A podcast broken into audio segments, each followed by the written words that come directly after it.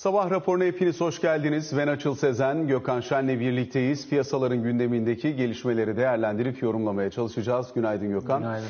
Piyasalar açısından sürpriz bir e, üretim kesintisi kararı var. OPEC artı ülkelerinin hafta sonunda beklenmedik bir şekilde 1 milyon varilin üzerinde üretim kesintisine gittiği haberi.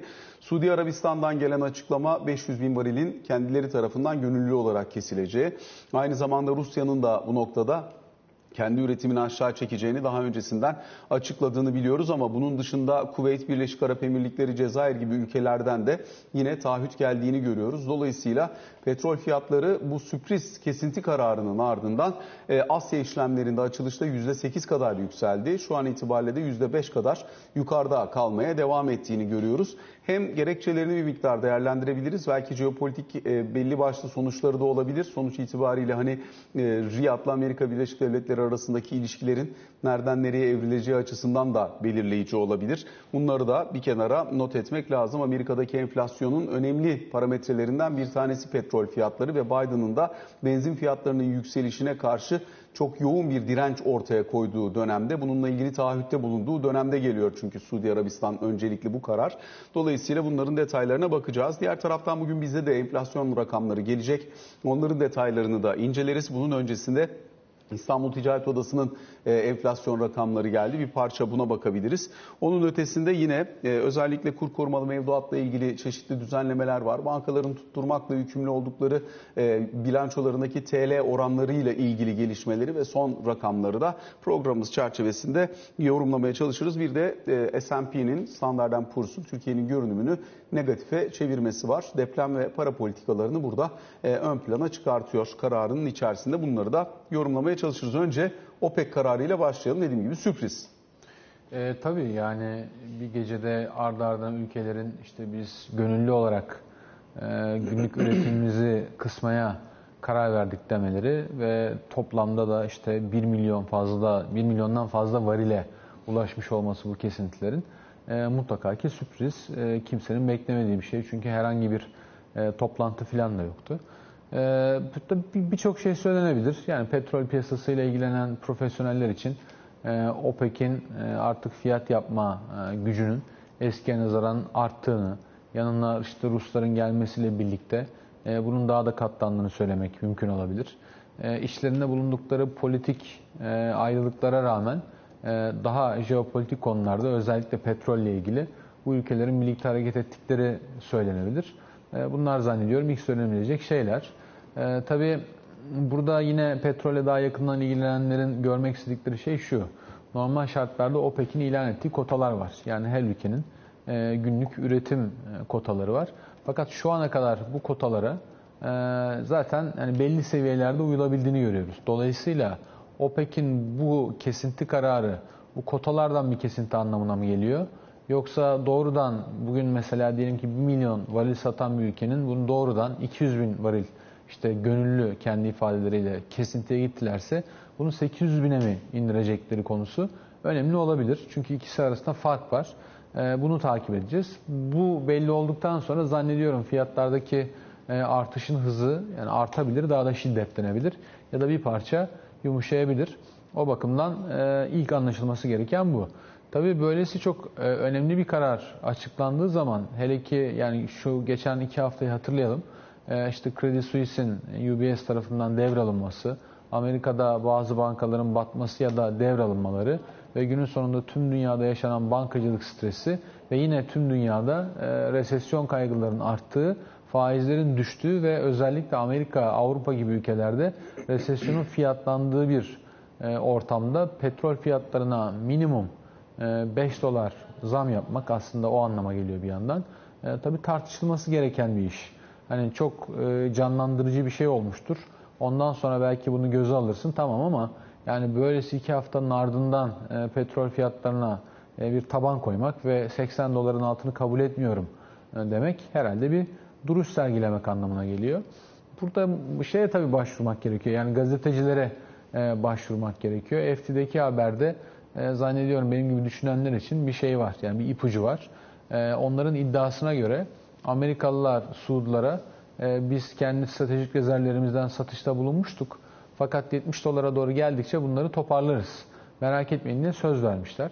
Çünkü Amerikalıların da bu stratejik rezervlerden yaptıkları satışlar, devamlı petrolle ilişkin işte e, aşağı yönde baskılayıcı konuşmalar yapmaları ve belki yine yani Arapların bildiği, bizim bilmediğimiz piyasalarda yapılan işlemlerden ötürü bilemeyiz onu.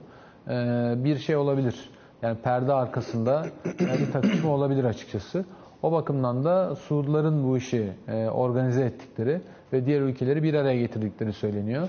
Zaten e, yani piyasanın dışında herhangi bir şey düşünelim. Bu Amerika'nın çıkarlarına aykırıysa, hele ki kendi çıkarlarına da uygunsa Rusların da zaten yani trende olmaması mümkün değil. Dolayısıyla bu karar böyle alındı e, derler. Tabii e, gerek Suudlar gerekse de diğer ülkeler e, böyle bir karar aldıklarında bunun çeşitli jeopolitik çıkarımları olabileceğini de farkındalar. Çünkü petrole sadece bir emtia gibi bakmak doğru olmaz. Sen de söylüyorsun doğrudan aslında petrol tüketen ülkelerden petrol üreten ülkelere doğru bir servet transferi anlamına geliyor. Amerika her ne kadar nette petrol e, ihraç eden bir ülke olsa da fiyatların yüksekliğinden ötürü e, vatandaşların harcanabilir geliri e, farklı sektörler arasında kaymış oluyor ve bu bir politik baskı getiriyor. Aynı zamanda Amerikan Merkez Bankası ve işte Amerika'nın federal hükümeti de enflasyonu düşürmek için e, ciddi bir e, çaba harcama e, modunda. O yüzden hoş karşılanmayacaktır. E, ama ne gibi sonuçlar olur onu kestiremiyorum. Bu arada bir taraftan da şu var, özellikle petrol üreticisi ülkelerin petrolün üretimine devam edilebilmesi adına yaptıkları çağrılar da var. Burada yatırımlar tam anlamıyla durma aşamasına gelmişti petrol yatırımları. Hatta gerek Avrupa'dan gerek diğer ülkelerden buradaki e, yatırımların dizginlenebilmesi, işte net sıfır hedefleri vesaire kapsamında buralara kaynak aktarılmaması gibi telkinler de geliyordu. Suudi Arabistan'ın buna karşı da gösterdiği yoğun direnç var. Onu da belki işin içerisinde bir kenara koymak lazım. Fiyatın buralarda olması ve bulunurluk ihtiyacının artmaya başlaması e, hakikaten belirleyici olabilir yatırım kararlarında da. E şimdi tabii e, yılın kalanı için zaten burada da çok e, seninle de konuştuk. E, zaten 90 dolarlar e, civarında ki bunlar indirilmiş tahminlerdi. E, varil başına Brent petrol fiyat tahmini var pek çok kurumun. Şimdi bundan sonra e, zaten zannediyorum ki daha fazla e, yukarı yönde güncellemeler gelecektir. E, başlamıştır bile. Ben sabah raporları inceleyemedim. Çünkü yani piyasadan dediğim gibi üretimden mi yoksa satıştan mı çekecekler? bunu görmek gerekir. Fakat her türlü e, tabii bullish yani yukarı yönde etki edecek bir... Gold'un 90'dan 95'e çekmiş. Mesela yani az da değil 5 dolar e, varil başına. O bakımdan az buz değil yani. Özellikle yılın ikinci yarısında piyasada bir e, açık olacağı e, üretim tarafında. Dolayısıyla bunun da fiyatları daha hızlı şekilde yukarı süreceği yönünde tahmin var. E, bu bankacılık krizinden ötürü eğer ki gerçekten batılı ülkeler yani Amerika'nın başını çektiği batılı ülkeler resesyona girecek olurlarsa buradaki talep düşüşü bu kartelin yaptığı zammı belki erteleyebilir. Ama onun haricinde şu an tabii e, yukarı yönlü e, görünüyor. Özellikle buradan sonra Amerika'nın ne yanıt verebileceğini bilmiyorum. Açıkçası görmek gerekir. Bir de tabii Amerika burada e, tek başına bu kartelle mücadele ediyor görünümünde. Daha önce hatırlarsan işte İran'la anlaşmayı, Venezuela'yla e, anlaşmayı, stratejik rezervlerinden satış yapmayı vesaire vesaire e, tercih etmişlerdi. Fakat tabii İran kartı çalışmadı. İran'daki politik değişim sonrasında İran eli çok yukarıdan açtı. E, Amerika'ya güvenmediler. E, Venezuela'da yani bir, bir orta yol bulamadı. Amerikalılar da zaten yaptıklarından biraz çekindikleri için e, o işte belli bir aşamada kaldı. Belki bu taraflara tevessül edebilirler bilmiyorum. Yani İran'la biraz zor görünüyor ama bir Venezuela şansı olur mu olmaz mı onu tabii değerlendirmek lazım. Burada tekrar OPEC e, kartel olduğunu güçlü olduğunu gösteriyor. Yani benim şeylerim bunlar, görebildiklerim bunlar. Tabii Türkiye açısından ben bakıyorum. Çünkü e, bizim ülkemiz hem enflasyondan e, çekmekte hem de çok ciddi dış ticaret açığı vermekte. Bu dış ticaret açığının önemli bölümü enerjiden kaynaklanıyor. Son gelen verilere göre Türkiye'nin 12 aylık cari açığı 55 milyar dolara neredeyse varmış durumda. Bu tabii çok yüksek. O bakımdan yani bu kavgada aslında ezilen Türkiye gibi hem enflasyon hem de dış ticaret bacağında enerjiden doğrudan etkilenen ülkeler yer alıyor. Türkiye'nin de ilerleyen zamanlarda ee, bu çekişmede yani bence e, yerini belirlemesi ve bu petrol fiyatlarındaki suni taban koyma çabasına da karşı olması gerekir. Çünkü biz de e, pahalı şekilde kendimizi e, fonluyoruz. Üstelik talebi de aşağı çekmemek için ciddi bir e, çabamız var. O bakımdan bizim de e, toparlanma çabalarımıza e, açıkçası çok ciddi e, sekte vurabilecek bir hamle olarak görüyorum yani. Bize geçeceğiz ama son olarak bir hani Fed'in politikasında vesairede değişiklik yaratabilecek bir enflasyonist ekstra etki getirir mi getirmez mi ona da bakmak lazım. Çünkü Fed tam dengeyi bulmak üzereydi. Bu karar aslında oraya da dokunuyor ister istemez enflasyonist etkisi nedeniyle. Ee, yani sanmıyorum Ee, ama tabii tatları kaçmıştır. Çünkü bu bankacılık krizi vurana kadar yani 2-2,5 hafta önceye kadar e, zaten fiyatlar buralarda e, ya da üzerindeydi. O bakımdan çok da bir şey değişmedi gibi e, hayatımızda. Tabii fiyatların düşüşü belki yardımcı olacaktı resesyon endişeleriyle ama olmadı. Bir de tabii bu petrolle gelen fiyat artışlarının şu ana kadar diğer emtia grubuna sirayet etmediğine şahitlik ettik. Bu da bence önemli. E, küresel piyasalarda bir resesyon fiyatlaması, bir yavaşlama fiyatlaması olduğu için bunu işte petrolü yani emtia sepetindeki bir mala ilişkin bir gelişme olarak yorumladılar. Eğer ki bu işte demir cevherine, işte bakıra, diğer sanayi metallerine vesaire filan e, yansımış olsaydı o zaman zannediyorum Fed için bir mesaj olabilirdi. Ama şu ana kadar sınırlı kaldı. Benim şeyim bu yani yorumum bu.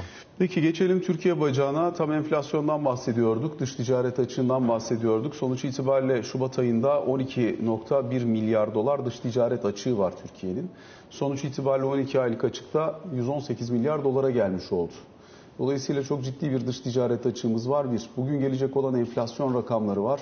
İki, bunun öncesinde de hakikaten e, işte İstanbul Ticaret Odası'nın e, rakamlarına baktığımız zaman %3'e yakın bir aylık enflasyon orada söz konusu. Bloomberg KT araştırma ekibinin yaptığı ankete bakılacak olursa orada da 2.75'lik bir aylık enflasyon beklentisi var. Böylelikle yıllık enflasyonun %50.8'e gelmesi bekleniyor. Yıl sonu beklentilerse %45'lere gelmiş görünüyor bizim anketimize bakılacak olursa. Rekor dış ticaret açığı, artan emtia baskısı özellikle enerji fiyatları üzerinden artı bir de e, bizim kendi iç dinamiklerimizle seçime giderken genişleyici politikalarla yola devam etme eğilimimiz. Şimdi tabii İTO enflasyonu e, açıklandı. İTO enflasyonunda manşette yıllıkta bir düşüş e, görülüyor.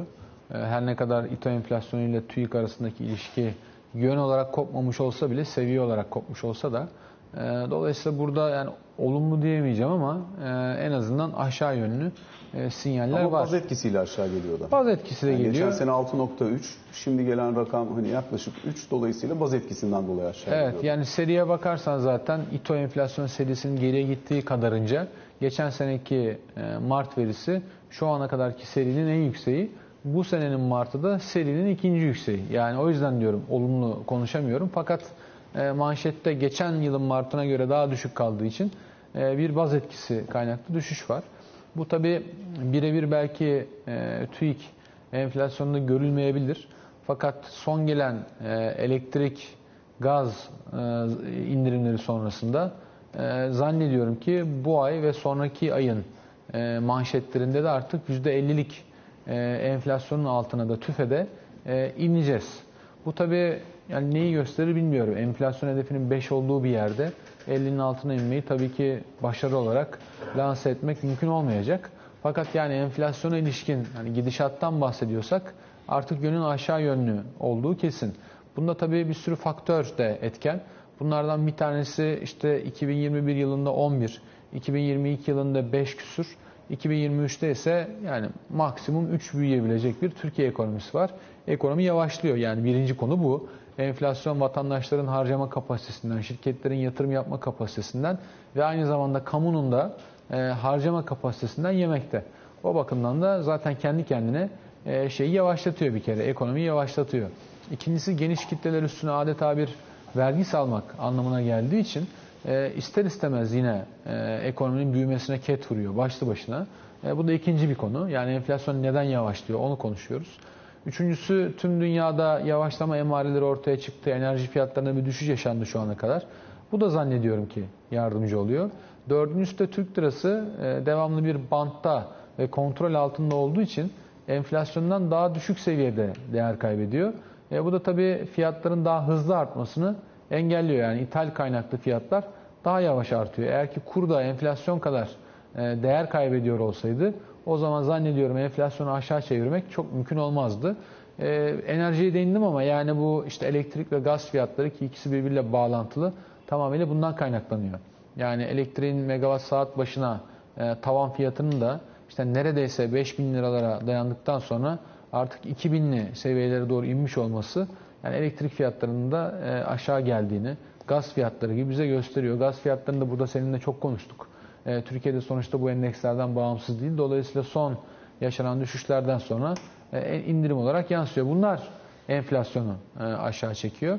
Fakat tabii işin genel gidişatına baktığımızda Türkiye'de 2018 yılındaki yaşanılan kur şokundan sonra e, enflasyonda şirazenin biraz kaydığını, özellikle 2021 yılının Eylül ayında Merkez Bankası'nın e, yaptığı faiz indirimlerinden sonra artı devamlı talebin bu arada hep körüklenmesiyle e, enflasyonda da artık yeni bir e, patikaya geçtiğimizi görüyoruz. Şu an Türkiye 50'li e, enflasyonlarda. Yıl sonu tahminleri belki 40'ın biraz altındaydı. Ama son depremden sonra işte tarım fiyatları vesaire filan zannediyorum herkes 45 civarında e, öngörüyor. Herhalde seçim belirleyici olacaktır. O yüzden de enflasyonda çok artık problemli bir yerdeyiz. Yani bu Mayıs ayından sonra e, kim gelirse gelsin e, ekonomi yönetmek için zannediyorum enflasyonu indirmekte epey zorlanacak. Çünkü seçimlerden ötürü e, talep bir türlü düşemiyor ve Türkiye hem kur üstünden kendini ayarlayamıyor hem de bu seçimlerden ötürü de bir türlü ekonomi yavaşlatılmıyor ve toplumun her kesimine sürdürülemez bir şekilde devamlı bir e, zam Kaynak kamu tarafından aktarımı. kaynak aktarımı var. Bu tabii yani mümkün değil. E, ila nihaya devam etmeyecektir. Zaten talebin yavaş yavaş kırılmaya başladığını, aynı zamanda Türkiye'nin e, üretim yolculuğu için çıktığı bu yolculukta artık yatırımların e, yavaşladığını, üretim yerine de hizmet e, sektörünün son yani devamlı talebin uyarılmasıyla e, sürücü koltuğunda olduğunu yani bugünkü milli aktivitenin e, sürükleyicisinin hizmetler sektörü olduğunu görmekteyiz. Dolayısıyla yani nereden bakarsan bak e, istenilen sonuçlar şu an e, tavsamış durumda. O yüzden de bir şeyler değişecek ama enflasyonu bu yapışkanlaşmaya başladığı 50'li 40'lı seviyelerden e, hakikaten de istediğimiz eskiden Türkiye'de olduğu gibi çok eskiden de değil 2,5-3 sene önce %8'li en azından enflasyon seviyelerini indirmek kolay olmayacak. Yani normal şartlar altında enflasyonun yıllık politika hatası olabilir, başka bir gerekçesi olabilir, bir dışsal şok olabilir vesaire. Bunlardan dolayı bir yıllık sıçramaları ve daha sonrasında normale hızlı bir şekilde dönüşleri anlaşılabilir. Fakat bizim yaşadığımızı daha riskli hale getiren biraz önce senin söylediğin yapışkanlaşma riski. Yani %85'lere gitmiş olan enflasyon, yılı %60-65'lerde kapatmış enflasyonun üzerine ertesi sene yeniden 45'lerle devam ettiğinde oradaki fiyatlama davranışlarının yerine gelmesi çok daha uzun zaman alıyor. Yani arızi tek seferlik ya da geçerliliği çok yüksek olmayan bir periyodu kapsayan bir enflasyonist etkiden Türkiye yüksek enflasyonla yaşama dürtüsüne kavuşmuş bir ülkeye doğru gidiyor. En büyük risk burası. O yüzden hani çok hızlı önlem alınması lazım ama bu seçim bitecek, arkasından yerel seçimler gelecek. Dolayısıyla kim gelirse gelsin evet politikada bir değişiklik ve enflasyonla mücadele ihtiyacı olacak ama bunun mali politikalarla falan yapılması ya da para politikası ile ekonominin çok sert bir kazıklayarak yavaşlatılması gibi bir süreç de mümkün olacak mı? Onu da belki de ayrıca tartışmak lazım. Tabii yani e, kazık freniyle e, enflasyonu aşağı çekmek mümkün olabilir ama e, bu da e, bir süredir ya bir şekilde hani korkmayın kamudan mutlaka bir kaynak aktarımı gelir ne bileyim işte vergi affı gelir o gelir bu gelirle e, hayatını sürdüren kitleler için e, epeyce yorucu olabilir. E, bunun iyi anlatılması gerekiyor. Tabii Türkiye'de e, rasyonel ekonomi politikaları uygulandı. E, toplum dolayısıyla bana kalırsa bunun doğru olduğunu biliyor. Yani bugün Türkiye'de emekli maaşına işte ya da EYT üzerinden ya da ne bileyim işte e, nereden kamuyla ilintili bir şekilde büyük zam alan e, kitleler varsa bunlar da e, bu işin yolunun bu olmadığını biliyorlar. Çünkü e, bugün çok kısa bir süre önceye göre birkaç katı kadar para kazanıyorlar fakat alım güçlerinin ciddi oranda düştüğünü hissediyorlar. Artık e, yani Türkiye'deki kağıt banknotların e, değerinin eskiye göre çok bir anlam ifade etmediğini, ya eskiden bir banknotla şunları alıyordum, şimdi ancak bunu alabiliyorum. Acaba bir büyüğüm olsa filan diye düşünmeye başladıklarını. bankamatikten nakit çekme ihtiyaçlarının çok arttığını, gördükleri bazı malların ve hizmetlerin fiyatlarına inanamadıklarını, dolayısıyla da yani doğru yapmanın yolunun bu olmadığının ben onların bildiklerini düşünüyorum. O bakımdan rasyonel politikalar uygulamak ve bunu anlatmak mümkün. Ama kolay da değil. Hatırlarsan bu faiz indirim döngüsünün başladığı zamanlarda o zaman tabii çok daha İlki mi ikincisi mi? e, hem ilki hem ikincisi aslında e, seninle de e, çok konuşmuştuk. Bunu söyleyenler de olmuştu. E, yani bunun yolunun bu olmadığını e, defalarca konuşmuştuk. Fakat burada belki bizim yani seninle ekstra konuştuğumuz şey şuydu. Bu sadece e, Merkez Bankası'nı yakalamayacak bir suç. Çünkü bunun çeşitli katmanları var. Yani toplumun entelektüel kesimleri ve ekonomiden anlayan, bununla ilgilenen kesimleri partiler üstü e, bu konudaki görüşler. İkincisi iş dünyasının ve çıkar örgütlerinin e, görüşleri. Bunlar da çok önemliydi. Üçüncüsü de politikacılar ve bürokratlar. Şimdi dünyada e, ekonominin kanunları yeniden yazılmıyor belki ama ticaretin kuralları değişiyor. Dolayısıyla çok daha milliyetçi, kendi ülkesinde üretmeye çalışan, her ülkenin kendisini öncelediği ve küreselleşmenin bittiğine inanılan ya da şekil değiştirdiğine inanılan en kısa e, haliyle tarif etmeye çalıştığım bir zamandayız. Bu yeni zamanda eski politikaların doğru olmayacağını, Washington konsensusunun geçerli olmayabileceğini, dolayısıyla batı tarzı bir e, işte ticaretin doğru olmadığını, her ülkenin kendi milli politikası e, olması gerektiğini düşündüler. Dünyanın her yerinde insanlar. Fakat da bu düşüncenin arkasına koyduğun politika bileşimi de çok önemliydi. Türkiye burada zannediyorum e, yanlış bir bileşim ortaya koydu. Yani bu faiz indirim döngüsündeki zamanı hatırlatmaya çalışıyorum. O bakımdan politikacılar, fikir sahipleri, bürokratlar e, bu işi desteklediler. İş dünyası onlardan fazla sahiplendi. Ama faiz indirimlerinin gerçekten faiz indirimi olmadığı, sadece bir illüzyon olduğu ve etkisinin genişletici olmak şöyle dursun, çok ciddi anlamda daraltıcı olabileceğini belki defalarca konuşmuştuk. E, bugün gelinen nokta bu. E, yani herhalde o yüzden de zannediyorum e, enflasyonu düşürmek zor olacak. Çünkü o zaman bu karara destek verenler geniş katmanlardan, kitlelerden bahsediyorum. Çıkar örgütleri vesaire şu bu filan. Kötü anlamda kullanmıyorum yani gayet kapitalist bir terim. Dolayısıyla yarın doğru kararı alıp hangi desteği verebilirler emin değilim. Yani kolay olmayacak Türkiye'de enflasyonu aşağı çekmek. Bu da en çok vatandaş için kötü haber yani. Son olarak istersen bir de para politikası tercihi artık değişmiş midir? Bir onun üzerine de konuşalım. Geçen hafta sen yoktun ama e, özellikle kur korumalı mevduatta hazine karşı taraflı işlemlerde de tavanın kaldırılmış olması. Normalde çünkü hazine karşı taraflı işlemlerde kur korumalı mevduata baktığın zaman burası yaklaşık 300 milyar liralara falan gerilemiş. E, ağırlığı kur korumalı mevduatın Merkez Bankası'na kaymış. TL yatırımcısına burada verilecek olan o e, opsiyonun artık çok da fazla gereksinim duyulmadan yavaş yavaş kendi kendini yok etmesi beklenir durumdaydı. Fakat artık geçen hafta burada da tavan kaldırılmış oldu. Bu bir miktar kurumsal döviz talebi vesaire bunlardan da kaynaklanmış olabilir. Ancak genel olarak baktığımızda şu anda artık mevduat tarafında herhangi bir sınırlama yok. Kur korumalı mevduatta da diğer mevduat bileşenlerinde de piyasa kendi dinamiğiyle hareket ediyor. Fakat faizler hala baskı altında. Burası serbestken ve rekabete açılmış durumdayken TL'nin değerinin bir miktar daha yükselebilmesi adına buranın baskı altında kalmaya devam ettiği ortam sürdürülebilir bir politika mıdır? Yoksa bir noktadan sonra buranın da serbest olması, normalleşmesi, piyasanın kendi işleyişine dönmesi beklenir mi diye tartışabiliriz. İstersen şimdi bugün çok vakit kalmadı. Ali Can'dan yemeyelim. Yarın şeyi daha uzun konuşalım. Mesela e, seçimlerden önce ya da sonra kurun nerede olmasını bekleriz faizin nerede olmasını bekleriz. Bunu konuşmak lazım. Çünkü e, ben yabancı banka raporlarında özellikle e, yani kurda ve faizde artışın kesin olarak e, lanse edildiğini ve başka bir makro resim çizildiğini, bunun da seçim öncesinde açıkçası dövizi hareketlendirdiğini, çünkü kim kazanırsa kazansın her durumda dövizin gideceğini vatandaşlar düşünmeye başladılar. Bu doğru mu yanlış mı? Politikalar nasıl olabilir? Neler yapılabilir? İstersen o yarın daha uzun konuşalım ama e, yani bu soruna e, yanıt vermek gerekirse şimdi tabii e, piyasada bir hareketlilik var seçimlerden önce e, ve bir belirsizlik var. Bu vatandaşları altın ve e, döviz almaya itiyor. Zaten KKM artık e, çok yorduğu için e, insanları e, yavaş yavaş bundan da kaçışlar başlamıştı. E şimdi seçimden önce 3 aylık vade demek seçimden sonraya denk düştüğü için tercih edilebilir bir araç olmaktan da çıkmıştı.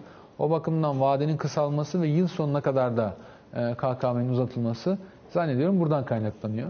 E, faiz kepinin yani faizde belirlenen sınırın e, kalkması da yine bence mecburiydi. Ama tabii yani görülüyor ki e, iktidar kanadının eskiden e, ortodoks politika yapmış kişilerle görüşüyor olmaları, e, daha önce işte uğruna her şey yaptığımız KKM faizi limitlerin kalkmış olması ve ciddi bir faiz artışı gelmiş olması ki geçen hafta özellikle Cuma günü itibariyle 35 ve civarında TL faizinin e, piyasada bulunduğunu öğrendik. O bakımdan da e, yani yavaş yavaş TL faizleri yükseliyor. Bu zaten kaçınılmazdı. 20 yılın en yüksek mevduat faizi. E tabi şimdi kaçınılmaz olan yavaş yavaş yaşanmaya başlıyor. Tabi bunun e, kredi talebine, döviz talebine, tasarruf e, tercihlerine nasıl etkileyeceğini dediğim gibi e, daha uzun konuşuruz. Ama bu kaçınılmazdı.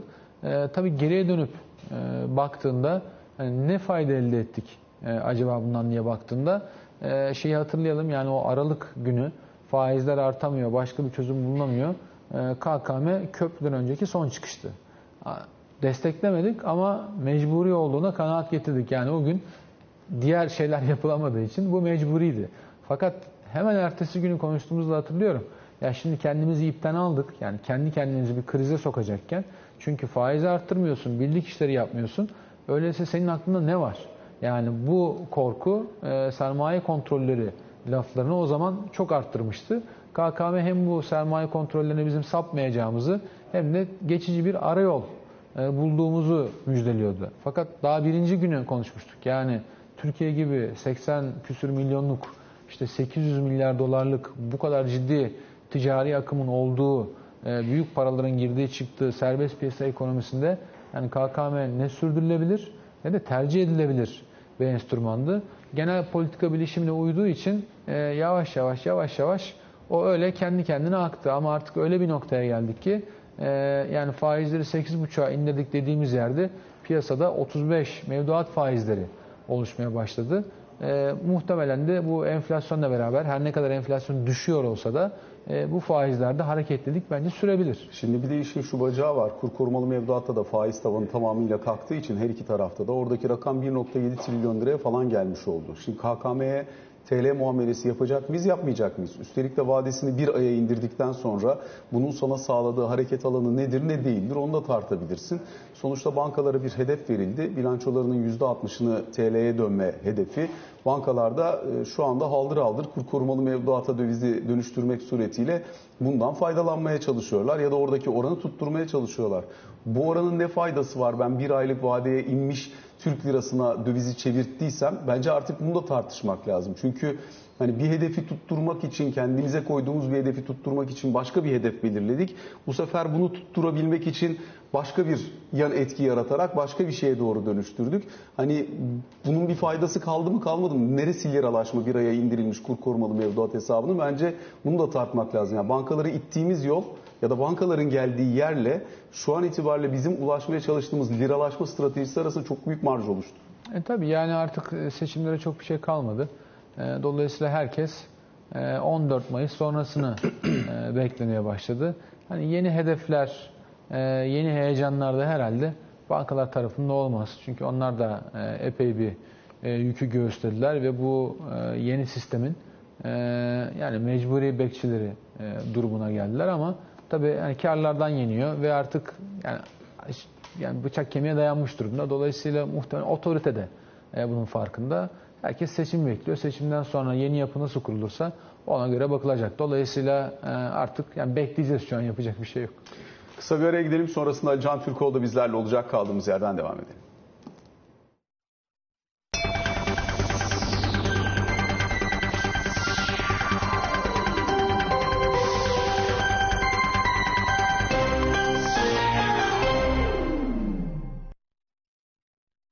Sabah raporunun ikinci bölümüyle karşınızdayız. Ali Can Türkoğlu ile birlikteyiz. Ali Can iyi haftalar. İyi haftalar günaydın. Özellikle bu haftanın takviminde neler var diyelim. Çünkü artık adaylıklar, ittifaklar bunlar için son düzlüğe doğru giriyoruz. Doğru. Ee, ya tamamen seçim takvimi üzerinden zaten görüşüyoruz, konuşuyoruz. İşte seçmen listeleri zaten dün itibariyle askıdan indi. Artık e, bunlara itiraz hakkı yok. Adres değişikliği hakkı yok. Dolayısıyla bu süreç tamamlandı. Şimdi e, hem ittifaklar açısından hem de milletvekili adaylıkları açısından kritik haftanın içerisindeyiz. Çünkü 6 Nisan ittifaktan ayrılmak isteyen bir siyasi parti olursa e, onun için son tarih. Onu aktaralım izleyicilerimize. 8 Nisan'da ise ittifaktaki ittifakların ve partilerin yerleri belli olacak. Pusula belli olacak. Yani Cumhurbaşkanı e, adaylarının pusuladaki yerleri belli olmuştu. Şimdi de partilerin ve ittifakların yerleri e, oy pusulasında belli olacak. Zaten 9 Nisan'da da e, milletvekili aday listelerinin son teslim tarihi. Dolayısıyla bu hafta içerisinde siyasi partilerin kendi içlerinde milletvekili aday belirleme süreçlerinin çok yoğun bir şekilde olacağını söyleyebilirim. Onları da e, detaylı olarak aktarırım. Sonrasında 15 Nisan'da geçici aday listesi açıklanacak e, YSK tarafından. E, itirazlar alınacak hem il seçim kurullarına hem yüksek seçim kuruluna. 19 Nisan'da da kesin aday listesi resmi gazetede yayınlanacak. Dolayısıyla o 4 günlük süre içerisinde e, gerek il seçim kurullarına gerek yüksek seçim kuruluna itirazda bulunabiliyor. E, özellikle bakanların durumuyla ilgili bir karışıklık var. E, muhalefet diyor ki bakanlar madem milletvekili aday olacak görevlerinden ayrılmalılar, istifa etmeliler. E, hükümet diyor ki hayır istifa etmelerine gerek yok. Buna ilişkin kararda 18 Nisan'da verilecek. Dediğim gibi 19 Nisan kesin aday listesinin resmi gazetede yayınlanacağı tarih. Diyelim ki e, hani şu anki iktidarın devamı yönünde bir e, seç, seçmen iradesi oluştu e, ve şu anki bakanlar da milletvekili e, oldular. Dolayısıyla hani bu bakanların e, tekrar bakanlık görevine devam etmeleri aşamasında bayağı milletvekili kaybı Evet. ortaya çıkıyor normal koşullar altında ya da bakan olmayacaklar. Evet aynen Doğru mu? öyle olacak. Yani eğer me- meclis aritmetiğine bağlı olarak tabii bunun kararı verilir ama olur ise eğer şu anda görev yapan bakanlar milletvekili adayı olacaklarsa ki olacakları ifade ediliyor ve seçilirlerse ki seçilecek yerlerden olacakları ifade ediliyor. Tekrar bakan olmaları için milletvekili görevinden istifa etmeleri gerekir. Dolayısıyla eğer seçimi Cumhur İttifakı'nın kazanması e, hem de mecliste, mecliste çoğunluğu ele geçirmesi hem de Recep Tayyip Erdoğan seçimi kazanması durumunda yepyeni bir kabineyle karşı karşıya kalacak gibi gözüküyor Türkiye. Tersi olursa zaten sistem tamamen farklılaşacak gibi görünüyor. Takvimi belirttim. Bu takvim içerisinde partilerin kendi içinde aday belirleme süreçleri de aslında son noktaya girildi. AK Parti'de temayül yoklamaları mülakat zaten yapılmıştı. Bu hafta e, Tayyip Erdoğan başkanlığında yapılacak toplantıda listenin son şekli verilecek gözüküyor. Burada kritik olan husus 3 dönem kuralı. 3 dönem kuralına e, giren birçok kritik isim var AK Parti içerisinde. Bazıları için istisna uygulanabileceği ifade ediliyor ama çok e, büyük bir çoğunluğunun liste dışında kalacağı söyleniyor AK Partili isimler tarafından. Milliyetçi Hareket Partisi'nin de komisyonun incelemeyi bitirdi. Bu hafta Devlet Bahçeli karar verecek. Cumhuriyet Halk Partisi'nde il ilçe başkanları kimi istiyorlarsa kapalı zarfla e, genel kurul e, genel merkeze gönderdiler. Bugün sondu zaten. Bugünden itibaren toplanıp karar verilecek. İyi Parti'de e, temayül yoklamaları yapıldı. 15 ilde yoklama yapıldı. Hatta olaylı olan e, temayül yoklamaları da var. Bu hafta içerisinde yine Genel Başkan Akşener tarafından da karar verilecek gibi gözüküyor. Dolayısıyla takvimin işlemesindeki detaylar bunlar tamamen milletvekili seçimlerine kilitlenilmiş durumda. Meclis gündeminde neler var? E, Meclisin son haftası. Meclis bu hafta çalışıp daha sonrasında e, Bitiyor. bitiyor. Seçim nedeniyle tatile giriyor. İlk gündem organize sanayi bölgeleri ve enerji alanında değişiklik öngören bir teklif vardı.